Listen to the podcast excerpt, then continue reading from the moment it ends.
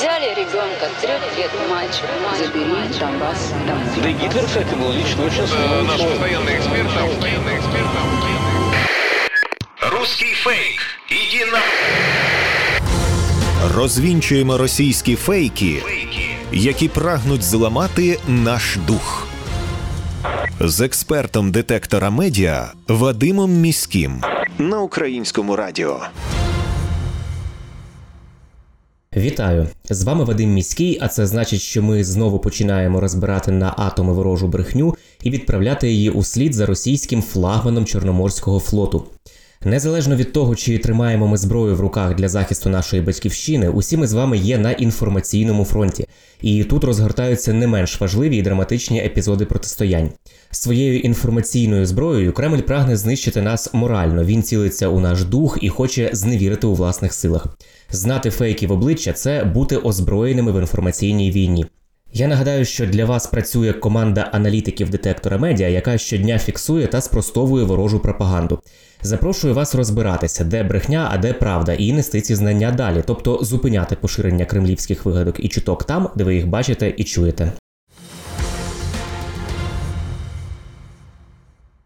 Російські змі повідомляють, посилаючись на певні джерела, що Банк Ватикану сплатив за російський газ у рублях суму, що дорівнює 10 мільйонам євро, і таким чином став першою європейською країною, яка купує російський газ у рублях. Утім, єдиним джерелом цієї інформації є твіт користувачки Марії Ладовської. Про це повідомляє фактчекерська ініціатива VoxCheck. Користувачка пізніше написала, що її твіт, який став вірусним, був жартом. Ніяких доказів оплати Ватикану чи будь-яких намірів держави сплачувати за газ у рублях немає. Видання Oil Price, що спеціалізується на енергетичній темі, також підтвердило, що перше джерело інформації це твіт Ледовської, а Ватикан не планує платити за газ у рублях. Російські телеграм-канали масово поширили фото, де, начебто, львівські школярі вишикувалися у свастику на день народження Гітлера 20 квітня. Насправді на фото не просто не львівські школярі, це не Львів, не Україна, не 2022 рік і навіть не свастика.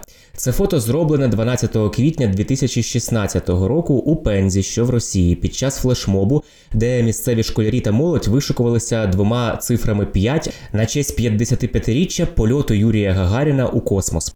Повне відео із цим дійством є в інтернеті в абсолютно вільному доступі.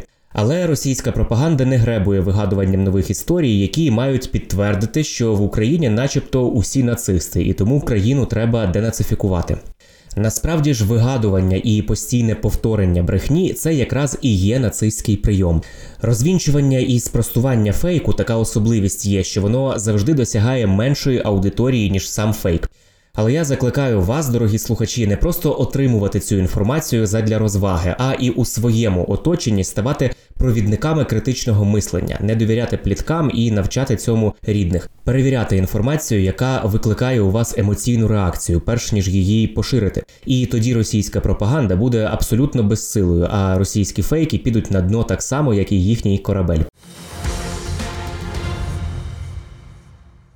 Телеграм-канали, які підконтрольні російським спецслужбам, зокрема канал Легітімний, поширюють наступний меседж: потрібно здавати без бою українські міста, оскільки Росія їх все одно окупує, тобто окупує українські території, але хай краще говорять буде так, як в Херсоні, ніж як у Маріуполі. Одночасно в повідомленнях телеграм-каналів просуваються дві тези: по-перше, на окупованих територіях все, начебто, непогано, там роздають буцімто якісь фейкові соціальні виплати, і майже усе працює.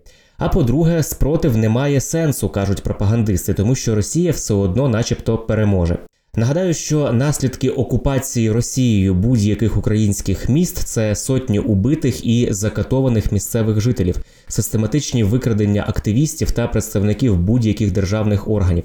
Це масові зґвалтування, це братські могили, мародерство і рейдерство. Я закликаю вас не довіряти інформації із анонімних телеграм-каналів, будь-яких. Є офіційні джерела, також є телеграм-канали великих авторитетних медіакомпаній. Насамперед, це суспільне мовлення, телеграм-канал Суспільне новини і телеграм-канал вашого регіону, наприклад, Суспільне Суми, Суспільне Донбас, Суспільне Буковина, Суспільне Рівне і так далі. Там інформація перевірена. Тож, якщо вам зручно читати телеграм, читайте ці канали. Російські пропагандистські ресурси, у тому числі Ріа Новості та Спутник Білорусь, поширюють інформацію про те, що на базі батальйону Азов були знайдені секретні документи та методички армії США, які, за словами пропагандистів, мали бути знищені, але тепер дадуть багато матеріалу для детального вивчення. При цьому на відео фігурують брошури, у тому числі російською мовою, які можна знайти та завантажити у мережі щонайменше з 2019 року. Отак, в черговий раз російська пропаганда видає неякісні фейки, які розколюються просто на раз-два. Але нагадаю, що навіть найбезглуздіша і найабсурдніша пропаганда, якщо її багато разів повторювати і не спростовувати, пускає коріння у мозок, і з часом ви починаєте у це вірити. Це було вже свого часу опробувано і доведено Геббельсом, а зараз його російські ідейні послідовники ідуть слідами свого учителя. Контррозвідники Служби безпеки України фіксують намагання представників Федеральної служби безпеки Росії вивідувати інформацію від місцевого населення України через комп'ютерні ігри та сайти знайомств. Зокрема, такі випадки сталися на Волині. Повідомляє управління Служби безпеки України у Волинській області. Оперативники виявили, що підліток із Луцька у комп'ютерній грі познайомився із майором спецслужби так званої ЛДНР, який намагався отримати інформацію, а також фото і відео про розташування важливих стратегічних об'єктів на Волині. Юнак учасно зорієнтувався і звернувся до управління СБУ у Волинській області.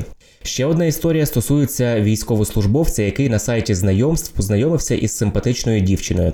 Деякий час вони спілкувалися на усілякі теми, обмінювалися особистими фотографіями, а згодом дівчина натякнула на свій зв'язок із ФСБ і намагалась вивідати інформацію про військовий аеродром. Однак чоловік учасно заблокував настирливу знайому. В управлінні СБУ просять бути обачними в інформаційному полі і радять батькам обговорити зі своїми дітьми питання інформаційної безпеки в комп'ютерних іграх і чатах. Якщо будь-які особи звертаються до вас чи ваших дітей із проханням вислати фотографію місцевості чи конкретного стратегічного важливого об'єкта, або просто розписують про стан такого об'єкта, то велика ймовірність, що вас хочуть використати на шкоду Україні і шкоду вашого міста, зокрема. Якщо ви запідозрили такі наміри щодо себе чи ваших близьких, повідомляйте про це в управління СБУ. Йдеться в повідомленні відомства. Нагадаю, що Кримінальний кодекс України передбачає відповідальність за державну зраду, тобто дії, які умисно вчинені громадянином України на шкоду суверенітетові, територіальній цілісності та недоторканності, обороноздатності, державній, економічній чи інформаційній безпеці України. Що це може бути? Це може бути перехід на бік ворога у період збройного конфлікту, це може бути шпигунство, це може бути надання іноземній державі чи організації чи представникам їхнім допомоги у проведенні підривної діяльності проти України. Санкція за цією статтею передбачає позбавлення волі на срок 15 років або довічне позбавлення волі із конфіскацією майна. Тому будьмо обачними. Російська пропагандистка та керівниця російського телеканалу для закордонної аудиторії Russia Today Маргарита Симоньян визнала, що будь-які пропагандистські ролики виробництва РТ в середньому видаляються в соціальних мережах за дві хвилини. Проблема у тому, що нас заблокували усюди, всі під санкціями, тому немає значення під власним брендом чи під іншим брендом. Одразу знаходять звідки ростуть вуха і одразу прикривають дві хвилини середнє життя нашого ролику, зізнається вона. Аби поширювати власну пропаганду, Russia Today планує викладати відео із записами полонених та мирних громадян на окупованих Росією територіях і перекладати їх на європейські мови, аби переконати світ, що вони, начебто, вітають Росію та схвалюють її загарбницьку війну. Симоньян закликає росіян поширювати їх в особистих повідомленнях до людей, що живуть в Європі. Вона назвала цю спробу поширення російської пропаганди народним інформаційним ополченням.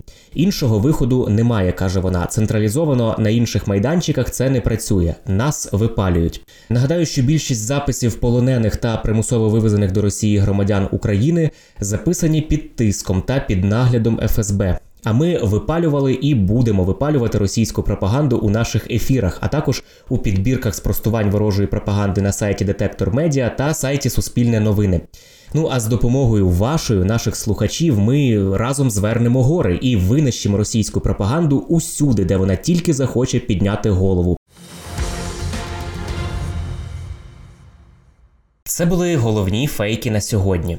Нагадаю, що не потрібно довіряти чуткам і пліткам, особливо якщо це якась напівсекретна інформація, яку переказав знайомим знайомих хтось із адміністрації, або ви прочитали її у незнайомої людини чи сторінки в мережі.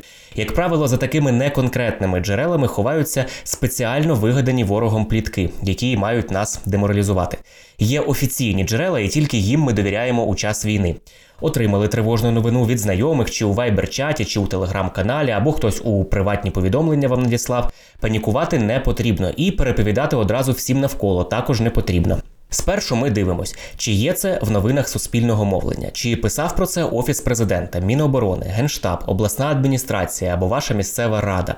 Якщо такого в офіційних джерелах немає, то інформація швидше за все не варта вашої довіри. Пам'ятайте, що плітки це потужний інструмент ворожої пропаганди, а наше завдання не залишити пліткам шансу на виживання. Бажаю всім моральної витримки і нагадую, що всі ми тепер боремося на інформаційному фронті, а від наших дій залежить успіх всієї країни в інформаційній війні. З вами був Вадим Міський. До зустрічі. Русский фейк. Иди на... Розвінчуємо російські фейки, Фейки. які прагнуть зламати наш дух.